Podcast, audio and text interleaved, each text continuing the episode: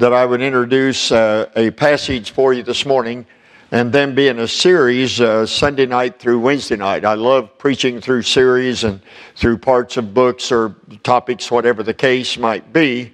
And uh, so that didn't happen. So we're going to be going from place to place, no particular series or progression that I'm going to follow this week. We're just trying to be sensitive to the Lord and and uh, preach where we believe the Lord would have us to preach. And I can tell you this that God's Word still changes lives.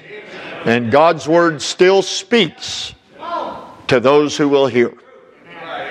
Absolutely. And so I'm looking forward to the time together. All right, we're going to begin reading in verse number 18. If you don't mind standing for the reading of the word, that would be good. If you need to remain seated, that's fine. We're going to start reading in verse 18. I'll give a little explanation of what's going on. After we have read our text, We're kind of catch up on just a little bit of a background here. Verse number 18 says, Then come unto him, to Jesus, the Sadducees which say there is no resurrection. And they asked him, saying, Master, Moses wrote unto us, If a man's brother die and leave his wife behind him, and leave no children, that his brother should take his wife and raise up seed unto his brother. Now there were seven brethren, and the first took a wife, and dying left no seed. And the second took her and died, neither left he any seed. And the third likewise. And the seven had her and left no seed. Last of all, the woman died also. In the resurrection, therefore, when they shall rise, whose wife shall she be of them? For the seven had her to wife. And Jesus answering said unto them, Do ye not therefore err? Now you can pronounce that word one of two ways err, err. Either way, I'm doing the preaching. It's err today. My wife says it's err, which is why I stick with er. Okay? All right, so let's try that again. Jesus answering said unto them, Do ye not therefore err because ye know not the scriptures? neither the power of God. For when they shall rise from the dead, they neither marry nor are given in marriage, but are as the angels which are in heaven. And as touching the dead, that they rise, have ye not read in the book of Moses how in the bush God spake unto him, saying, I am the God of Abraham and the God of Isaac and the God of Jacob. He is not the God of the dead, but the God of the living. Ye therefore do greatly err. Father, we pray your blessings now upon the reading of thy word. I pray that you would help us, Lord, as we uh, consider this passage that is before us. I pray, O oh God, that we might profit and benefit. I, I come here as a guest preacher at Riverside Baptist Church. And many of the people I've been acquainted with and know to some degree. There are others that this may be the first time we are meeting. I can't possibly know where everyone is and what the needs of the hearts of every person, what, what they might be today. But you know. Your word says that you know all men and that you need not that any should testify to you of man because you know what is in man. And so that would be true of every person that is in this assembly today. So I'm asking that your Holy Spirit would do what only can be done by the working and the power of your blessed Holy Spirit, and that is to make this profitable in every heart and life. To convince those that are without Jesus of their need of salvation. To encourage those that do know you in salvation to follow your word and your will. And I pray, oh God, that you'd get glory to yourself from this service in Jesus' wonderful name. Amen. God bless you. you may be seated.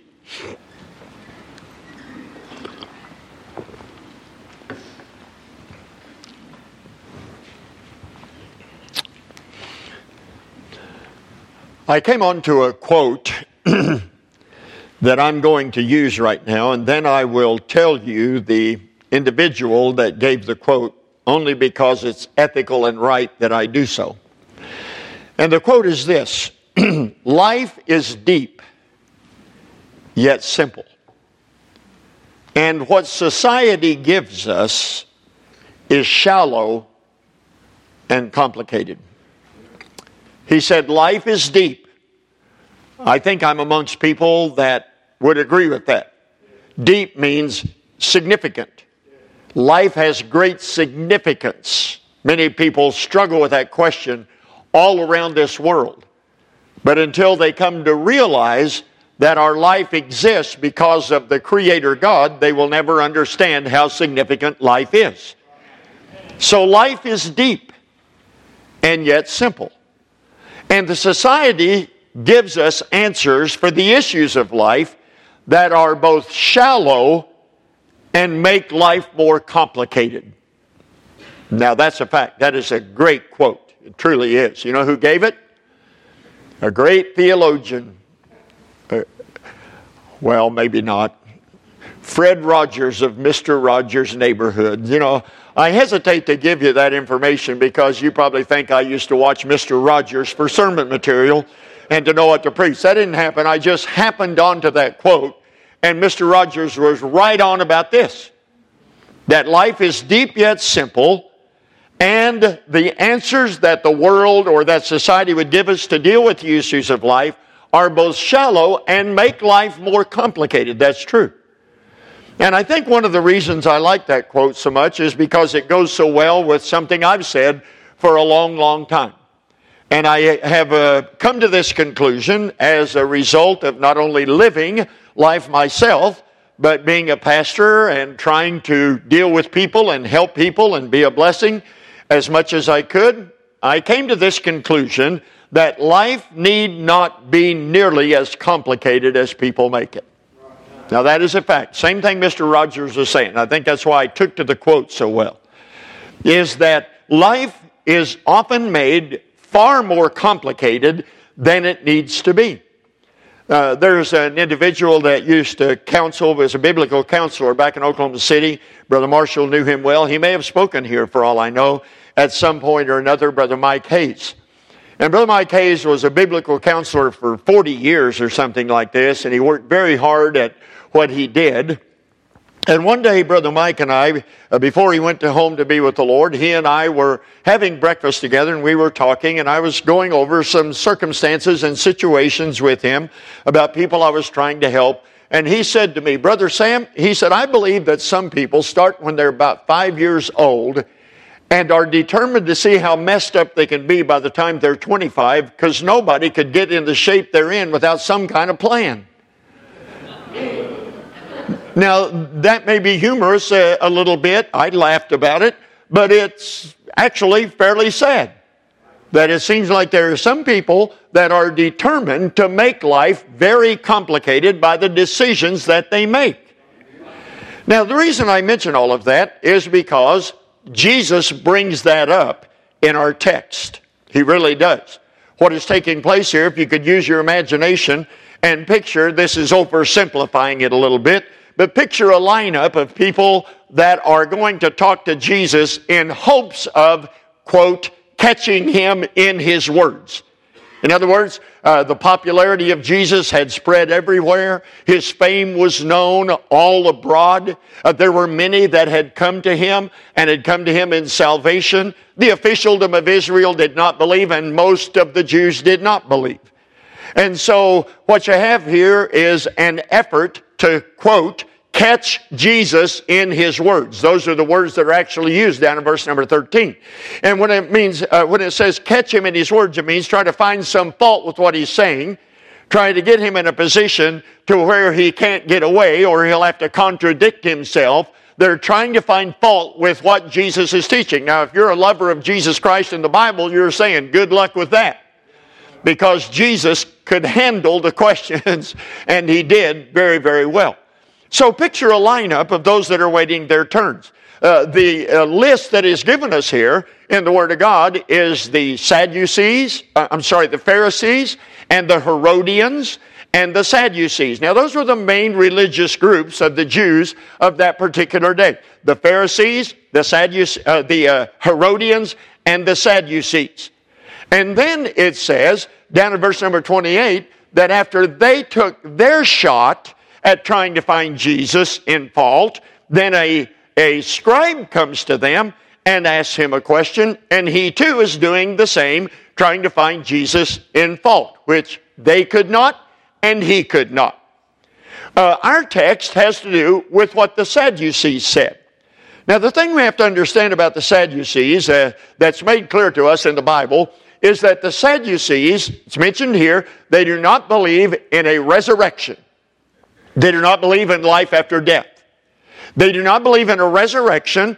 Acts 23 says they do not believe in angels and they do not believe in spirit life which angels, you know, are ministering spirits unto those that are the heirs of salvation. And so they refuse, they totally reject the notion that there could be a resurrection or life after death. They also deny that there could be such a thing as angels or spirit life. They deny all three. So in order to catch Jesus at the word, at his words, then they come to him and they have this hypothetical situation that they present to Jesus, and they use the law of Moses to bring this up. See, Moses taught what they say here the law, what we call the law of the levirate or the law of the brother in law. This is taught in the book of Leviticus, it's also repeated in the book of Deuteronomy. And it would be that if a man uh, marries a woman and he dies having left no seed, then his next brother was obligated to take her and to bear a child by her, and that child would then to be uh, to carry on the name of the deceased. And so it's counted as a curse to them if a man died childless because there's nobody to carry on his name. And so the Sadducees come to him and say, So, uh, Master, we know what Moses said, uh, verse number 19 that if a brother die, then his, uh, if a man die, then his brother is to take his wife and bear a child by her. It's called the law of the brother-in-law. The law of the levirate is the word that has to do with being a brother-in-law. And so here, here's what happened, Master. A man took a wife and, and unfortunately he died and left no seed. So his next brother did what he was supposed to do and took the wife but unfortunately, he also died and left no seed, as did the third. And then you saw it goes all the way through all seven brethren. Now, this is a hypothetical situation. They knew of no such case, but they're trying to trap Jesus in the word, so they make this story up, this hypothetical situation. Now, Master, now, now all seven had her, and none of them uh, bear a child, and they all died. Now, Master, can I read between the lines here and get you to do it with me? Now, Master, I think the, in, concerning this resurrection thing, there are some things you haven't thought about here. And now, Master, in this resurrection, which they did not believe in, is everybody with me here? There you go, going quiet on me, just like I predicted a while ago. Is everybody with me here? So, uh, Master, now in this situation that we have here, in this resurrection, when they shall rise, whose wife will she be? Because they all had her to wife. Now, I have a wild imagination. I picture that when the Sadducees, there must have been about five of them. Why five? I don't know. You have to have a number, so I picked five. So about five of them, and they have presented this to Jesus, and they said, Whose wife shall she be in this resurrection that they did not believe in? Whose wife shall she be? And I think right there they were high fiving each other. I think they were saying, Watch this. This could be the end of his ministry. He won't have any clue what to say. He is done right here because he never thought about this. we got him here. He never thought about this. Now, how many of you believe at the moment Jesus is saying, Oh my, what am I going to say now? And he's really worried? No, you know Jesus better than that, don't you? As a matter of fact, when Jesus answers, he answers with great assurance and with great confidence. And I want you to see what he says down here in verse number 23, where they said, In the resurrection, therefore, when they shall, they don't believe in it, rise, whose wife shall she be of them for the seven headed wife? And Jesus answering said unto them, Do ye not therefore err? Stop. Aren't you men led astray? That's what err means. Aren't you men misguided? Hasn't something taken you or someone taken you away from what is real and what is true and what is factual? And so Jesus turns it right around on them and he says, Actually, you're the ones that have the problem. Actually, you're the ones that are misguided. You are the ones that are in error. You are the ones that have been taken aside from what is true. And then Jesus begins to answer them. And he tells them, now look down in verse number 25. For when they shall rise from the dead, now hold on just a second. We don't believe in the resurrection of the dead. Well, the answer to that is so. Right. If people don't believe in the resurrection of the dead, what does that mean? There won't be one? No, I meet people all the time, and you may too, if you try to do any witness and talk to people that they don't believe in God. Well, what is he going to go away because somebody doesn't believe in him? God is, period. That's it. And there are people that don't believe the Bible. You don't believe the Bible? You don't believe in the authority of the Word of God? It doesn't change the Word of God. It'll sure mess your life up, but it won't mess the Bible up. Somebody help me, please. And so what he is saying to them, he said, For when they shall rise, did you notice there's no flinch here? And there's no apology on the part of Jesus because the resurrection is a fact. He said, For when they shall rise from the dead, they neither marry nor are given in marriage, but are as the, ain't. wait, we don't believe in angels? So what does that mean? They don't exist? They don't believe in angels, but angels still exist. How, in the name of common sense, could a person read the Old Testament and not believe in the existence of angels? I mean, come on, we could go to story after story, account after account after account, where the angels of God, these ministering spirits for those to the heirs of salvation, they are actively involved in the purposes of God and doing the bidding of God and doing the will of God. Oh, yes, they are. And, Jesus, and they said to him, Jesus said to them, but they are as the angels which are in heaven. So Jesus answers them about the resurrection and the angels, and he says to them that uh, in this matter of the marriage, he said, No, no, you don't understand.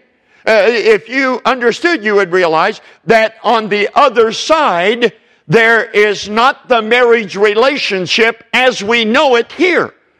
Because on the other side, there is no marriage, and there is no giving in marriage. My oldest sister, her husband died. They were married 62 years. And uh, she said to me one day, Sam, I was reading in the Bible, and uh, she said, it says that uh, in the resurrection, there's no marriage nor given in marriage. And I said, right, yeah. I know right where that is. She said, uh, Well, um, so when I go to heaven, Norman won't be my husband? I said, Well, in heaven, we'll be as the angels are, and there's no marriage nor giving in marriage. Well, I know it says that, but what's it going to be like? And I said, What does the Bible say it's going to be like? Well, that's all it says. I said, So what do you want me to say?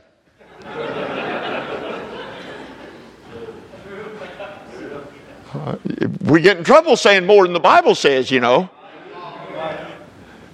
Now, I can say this it's going to be right. And that's what I told her.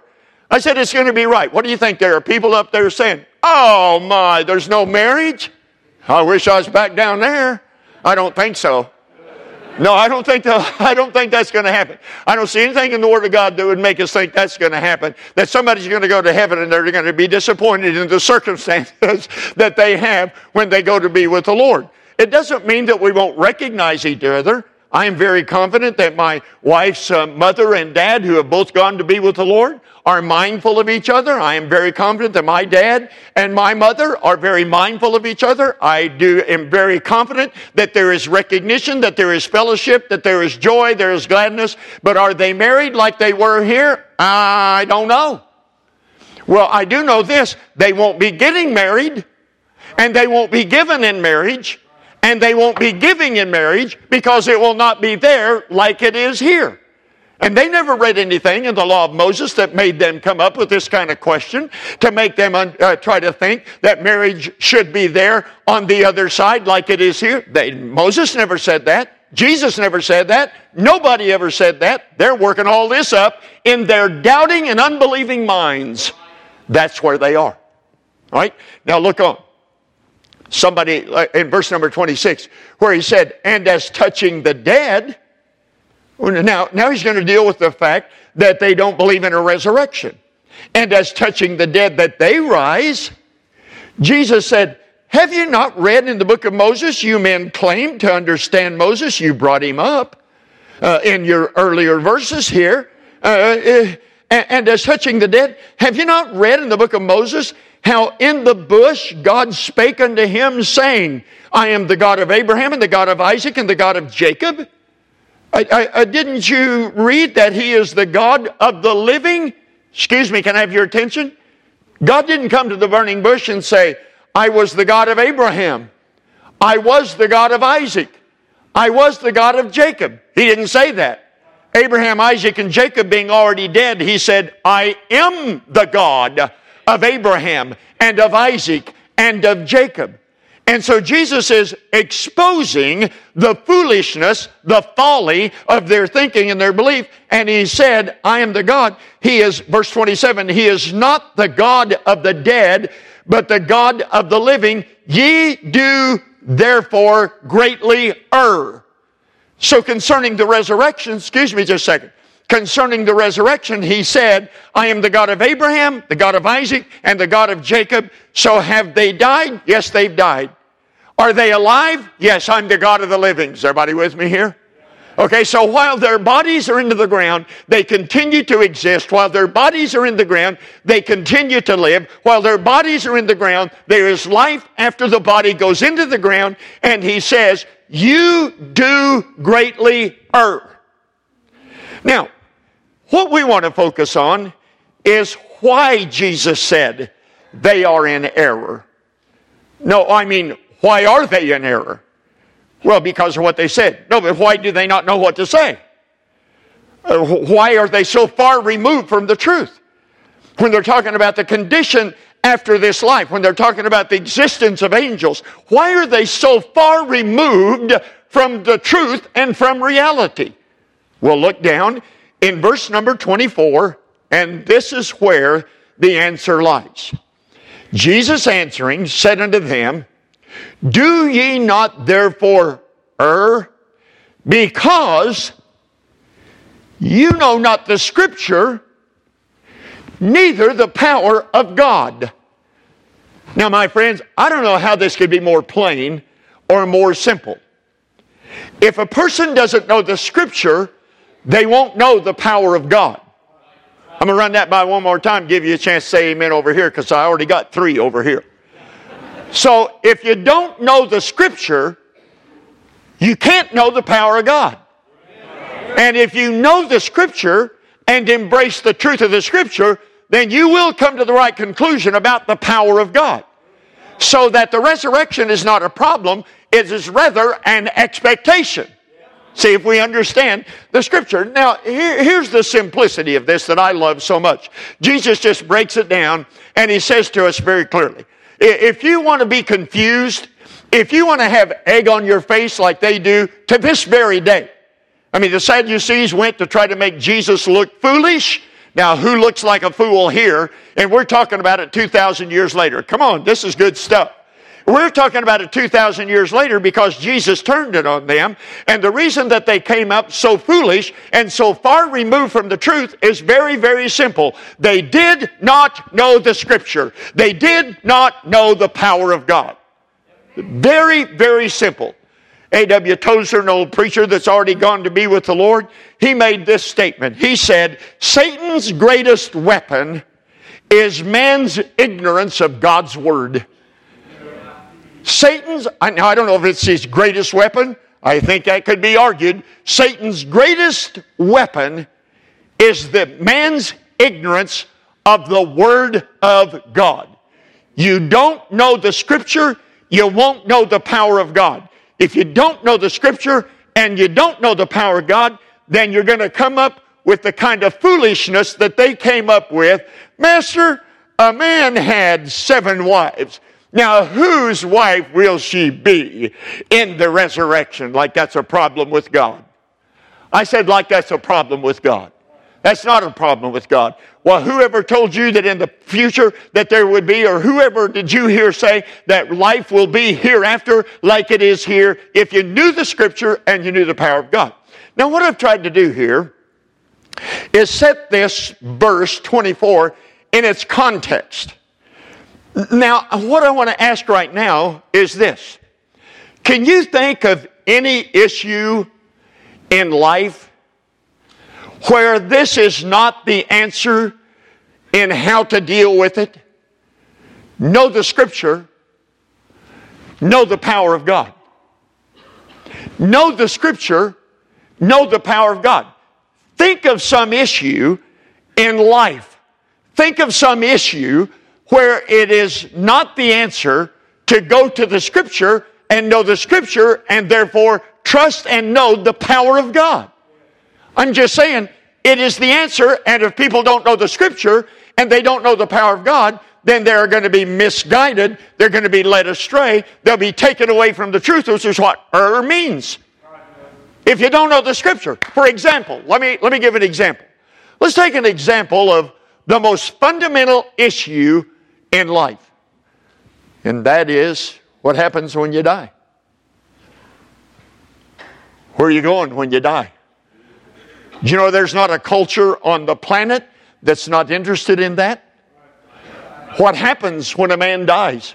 I said this is relevant to every culture, every tongue, every race, every language on earth. A living soul wants to know what happens when I die. And they try to find the answer apart from the scripture and the power of God. They'll never find the answer apart from the scripture and the power of God. Well, Brother Sam, see, the thing, I'm not saying anybody in here saying this. I'm not saying there's not anybody in here saying this. Well, Brother Sam, the thing of it is, I mean, if you just check around, you know, as a Baptist, you believe this, and there are Nazarenes that believe something else, and there are Free Will Baptists that believe something else, and there are Catholics that believe something else, and Episcopalians that believe something else, and Mormons that believe something else, and Jehovah's Witness that believe something else, and they all fly under the big banner of Christianity. And if you listen to enough radio and TV preaching, you'd find that everybody that believes in Jesus is a part of the invisible and universal church, which is quite a concept that didn't come from the scripture nor the power of God. well, that went over great, but it's still the truth. Absolutely the truth. And so, see, there's all these kind of ideas. Right. Did God create that problem? From the Bible? Did, is this God's, is He accountable for this? Uh, that there could be all these different ideas? If you've done any door knocking at all, you've said, well, you know, I just, I, I don't pay much attention to that because the Baptists say this and go through all the line. And we could go on and on about what this one believes and that believes, you know, because there are all kinds of ideas.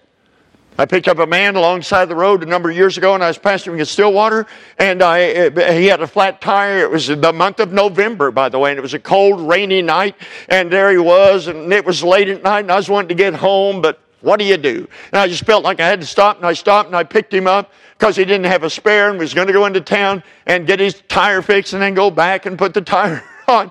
So I had him in the car, so I thought, why not take advantage of this? So I started talking to him about his soul and about the Lord. Come to find out, he said, I am an elder in the Church of the Firstborn which you may or may not know what that is, but in, you know, south of Stillwater, there's a big region there where they're thick. I mean, there's a lot of quote, Church of the Firstborn.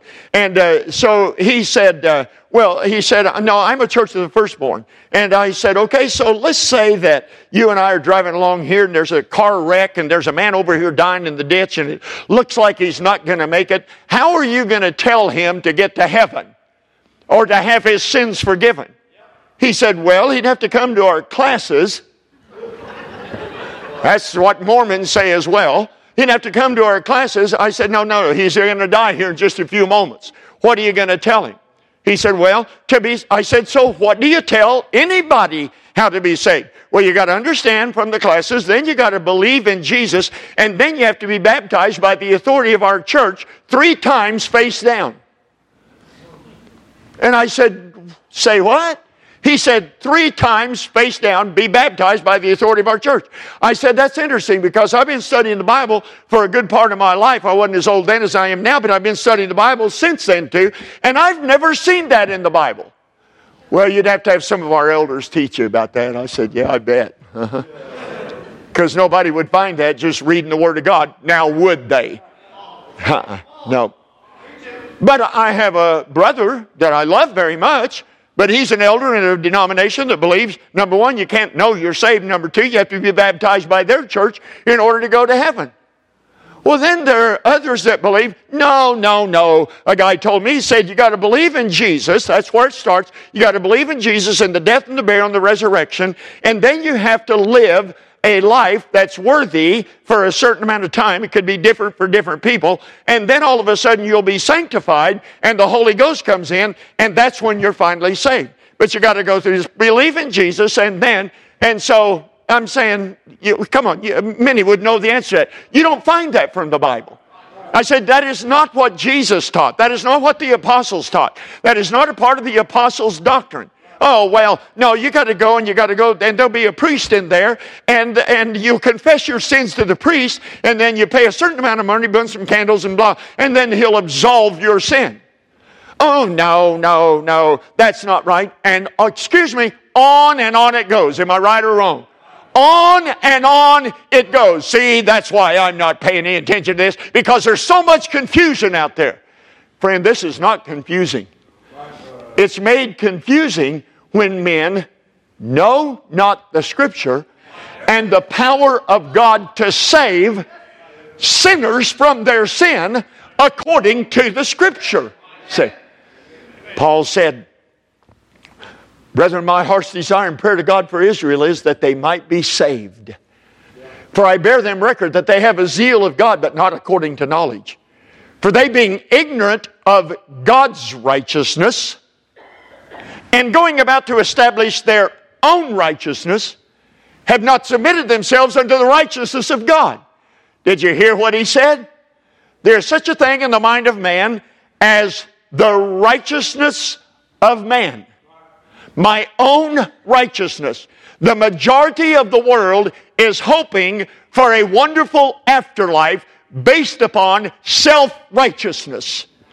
I said the vast majority even of professing Christianity, is depending upon self righteousness. And then there's the righteousness of God, which is by faith. For they, being ignorant of God's righteousness and going about to establish their own righteousness, have not submitted themselves unto the righteousness of God. If you think you're going to keep the law and be righteous, then he blows that away in Romans chapter 10, where he says that Christ is the end of the law to everyone that believeth in Jesus Christ. So the law can't save anybody, never could. The law can show us our sinfulness. The law makes us aware of our need of a Savior. The law exposes our unjustness, our wickedness, our sin, our iniquity. That's what the law does. Reveals it. It can't save us from it. The apostle said, uh, Moses spoke about it. And he did in the book of Deuteronomy. And, and the Apostle Paul borrowed from Deuteronomy and said it's like this. It's like Moses said nobody has to descend into the deep, or I, I'm sorry, nobody has to enter into heaven, that is, to bring Christ down from above. What does that mean? Well, nobody has to go get the Messiah or implore the Messiah to come. He's already come. I said, nobody has to implore the Messiah to come. He's already come. He's already come and died for our sin. The, the Bible says in 2 Corinthians chapter 5 and verse 21 that he became sin for us. He became the sin bearer. I said, He who knew no sin, Jesus knew no sin, but he who knew no sin became the sin bearer for us, that we might be made the righteousness of God in him. Nobody has to go in and bring Christ down from above. Jesus already came, the holy, harmless Son of God. Great is the mystery of godliness. God was manifest in the flesh, justified in the spirit, preached among the Gentiles, believed on in the world, and received up into glory. That's what the Apostle Paul said. This is the mystery of godliness. This is the revelation of God's, the mystery made known, the revelation of God's salvation. It's all in the person of Jesus Christ. And He came and did everything necessary for our salvation. And when He was on that cross, he said, It is finished. And he gave up the ghost and died and was buried.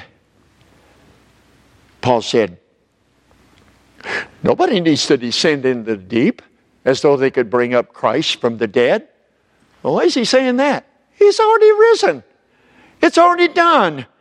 Jesus died, was buried three days and three nights later. He ascended. He arose from the grave. And then in due time, he ascended back to the Father in heaven. And the apostle deals with the book of Hebrews chapter 7. And he said, not only did he raise from the dead and ascend back to heaven, but he ever liveth to make intercession for the saints. And listen to this, and he is able to save to the uttermost them that come to God by him. I'm just saying, according to the scripture, here it is, according to the scripture, Jesus did everything necessary for our salvation. He lived the sinless life holy, harmless, undefiled, separate from sinners. He went to the cross and bare our sin in his own body on that tree. He was buried and raised again from the dead. He ascended to the right hand of the Father in heaven, able to save to the uttermost them that come to God by him. If you don't know the scripture, you'll be wandering around all over the place trying to know how to be saved well, this one says this and this one says that, and I'm going to do study with them, and I've, they've got another version, and they've got some books about what they teach, and this and that. When, excuse me, Jesus said, You can do that. And you'll be as confused as the Sadducees, who were in a state of confusion because of what? They knew not the Scripture, and not knowing the Scripture, they bypassed, went around, departed from the power of God. Know the scripture. Know the power of God. That if thou shalt confess with thy mouth the Lord Jesus and believe in thine heart that God hath raised him from the dead, thou shalt be saved.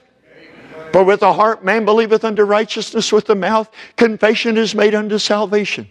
Uh, for there's uh, uh, for the, as it is written, whosoever believeth in him shall not be ashamed. For there's no difference between the Jew and the Greek, but the same Lord over all is rich unto all that call upon him. For whosoever shall call upon the name of the Lord shall be saved. Well, it's on how you interpret that. What? I repeat, what? Interpret that? Don't interpret that. You believe that. You embrace that. You know the scripture. You know the power of God to save. I talked to a man in here that said he was 75 when he got saved. You realize how few people get saved past 50? I said, You realize how few people get saved past 50 years of age? Well, man, that's amazing. A man gets saved when he's five, uh, 75. Well, I got saved when I was six. Took the same power of God to save me as it did him. It's the same way. Every time. All the time. Yeah. Know the scripture. You know, it doesn't matter if your name is on the church roll here and you've been baptized till water's coming out your ears. If you haven't been saved like the Bible says to be saved, you're not saved. I don't care, I don't care whose book your name is in on this earth. I don't care what your mama says, oh, no, no, you, you're saved. If you know in your heart you have never trusted Jesus for yourself to be your Savior, you need to get saved. You need to get saved. Well, that would be a very humiliating thing. I just glanced down at my wife.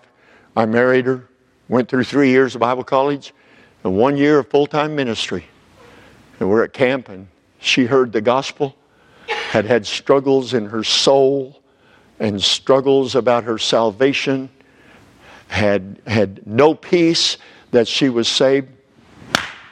She believed, called on Jesus, and is saved. Yeah. Hallelujah.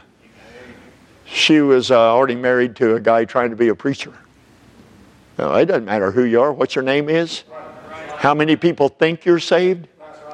I can't stand preaching that tries to make saved people doubt their salvation, but neither do I think it's right for every professing believer not to be ready with an answer of assurance about your own salvation. And if you don't have it, don't play games with it.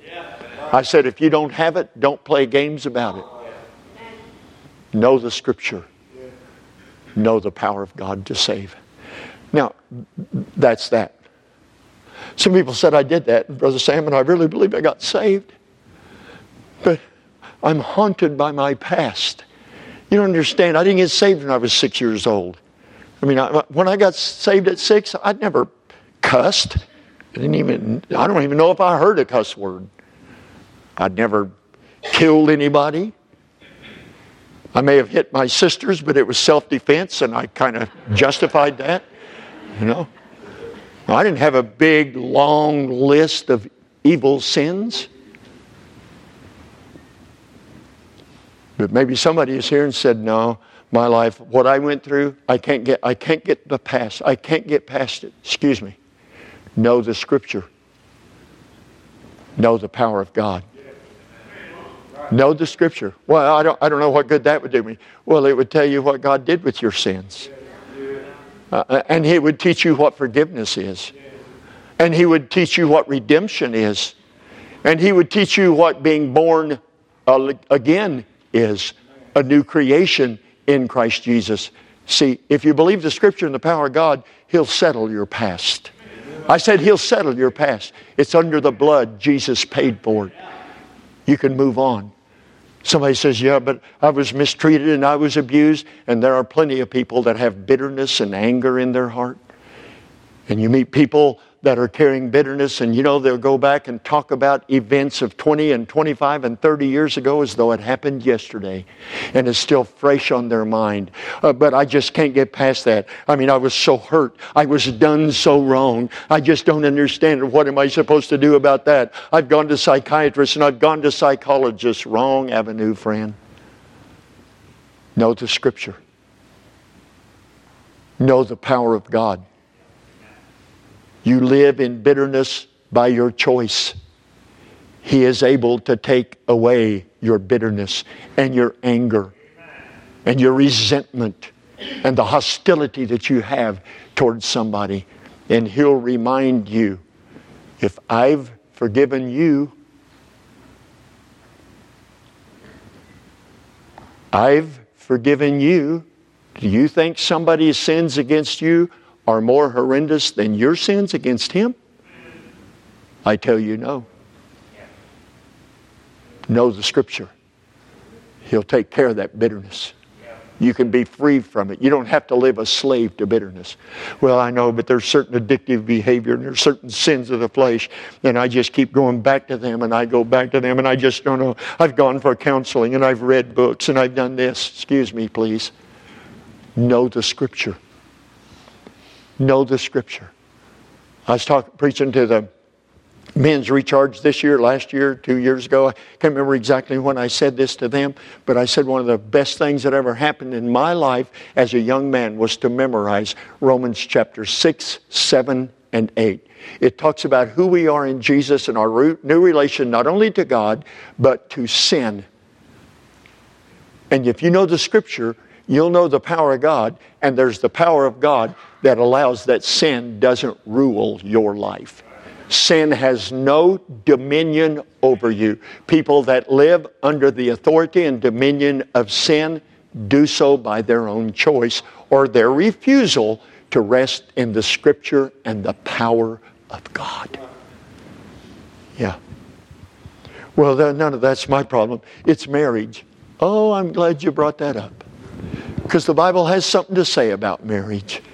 I said the Bible has some timeless truths to teach about marriage. I would have you to know, Paul said, I would have you to know that the head of every man is Christ. Uh, the head of every woman is the man. And the head of every man is Christ, and the head of Christ is God. Now, Paul wrote that in the book to the Corinthians. To the Corinthians. He understood very little about marriage. And he wrote that to the Corinthians. It lives in the Word of God. This means God's written it for our benefit as well. Come on, friend.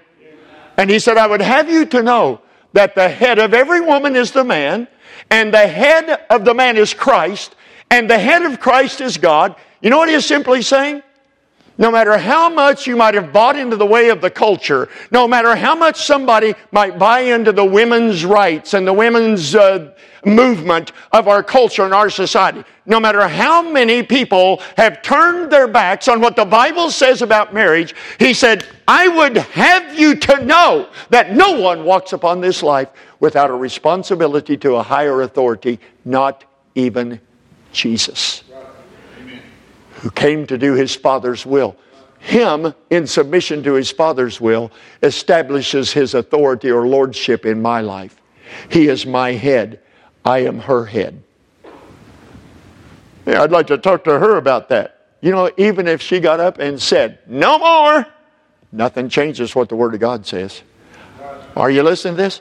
And when we line up with what the Word of God reveals about marriage, you can have a marriage if you're going to kick at what God says and choose and pick what God says about marriage and kind of make it your own, you're on your own. How's it going? See? Yeah, well, that's not it. It's what we have children. How are we supposed to raise children in this day and time? The same way you're supposed to raise children in any day and time, according to the Scripture and the power of God. I'm just, do, do, we get it? There's not an issue. Well, I don't understand the financial insecurity. We could have a collapse of our economy. Well, there are people working hard at it. I said, apparently, there are people working hard to make that happen. Well, what are you supposed to do? Know the Scripture, know the power of God. God's Word never lies, God's Word never fails. Lay hold on verses like he read this morning out of the book of Proverbs, chapter 11, that I preached this last Wednesday night, or Monday night, or Sunday night, or whenever it was at a missions conference. I mean, it's a powerful look at those verses that have to do with the principles of God. Read where he says, Seek ye first the kingdom of God and his righteousness, and all these things shall be added unto you. That's a very simple verse from Jesus, and it'll rest your mind at ease in the midst of economic turmoil. Are, are you listening to this? You're not going to come up with something that can't be answered like this. Know the Scripture, know the power of God. Know the Scripture, know the power of God. We read this and say, My, my, my, those Sadducees, they were so messed up and so confused and so twisted. What was their problem? Jesus told us. They didn't know the Scripture, they didn't know the power of God. You think Tozer might be right onto something? When he said it could be that one of the Satan's or the adversary's greatest weapons is the ignorance of God's people regarding the Word of God. Ignorant of God's Word, not knowing. I didn't know. I don't know. Make it your business to know. Live in this book. Know the Scripture. Know the power of God. God, again, we acknowledge you know who's here. You know that life. It, it, you know if there is a life in this room that should they pass before they get home, before they leave this building, before they another day comes, if they should pass from this life, they would perish. You know, you know if that's so. I can't pass judgment. I can't say that it is or isn't so. I know that out of this many people, there's a strong likelihood that somebody is here that doesn't know salvation. And they may have already argued and convinced themselves, well, in my opinion, well, I think, well, it should work like this. When your word is too clear, know the scripture, know the power of God. It could be there are people wringing their hands over the issues of our society, our culture, our world. And they fret. And their life is heavy. Not with a burden over iniquity and sin, not over a desire to pray for the leaders of our country and pray for the, a revival in our country. Just fear. Fear of demise fear of collapse of our freedoms. How are you supposed to deal with that? Oh God, know the scripture. Know the power of God. What Jesus told these Sadducees could be stated to every confused, worried, troubled soul on the planet. Know the scripture, you'll come to Jesus. Know the power of God, you'll believe the resurrection know God's ability to hold one up and see them through. Know the power of God to lead in the way everlasting. God, I pray that your Holy Spirit will be at work. If there's some people maybe that have listened to more news than they've read your Bible, they've listened to more of the political debate that's going on and the state of our society than they've sought your word. Maybe there ought to be some this morning that come and say, I need to be saved. I want to accept what the Bible teaches about salvation. I want to know that my sins are forgiven. Others ought to come, maybe that are believers, and say, I want to lay these fears and these anxieties and these worries that I have, I want to lay them at the altar. I want to lay this confused life before God and return to the Word and return to the power of God in my life. Could be there's some reviving that needs to begin right now you would know that. May your Holy Ghost to work according, uh, work according to your perfect will. In Jesus' name, amen. Let's stand together, shall we? We're going to have a time.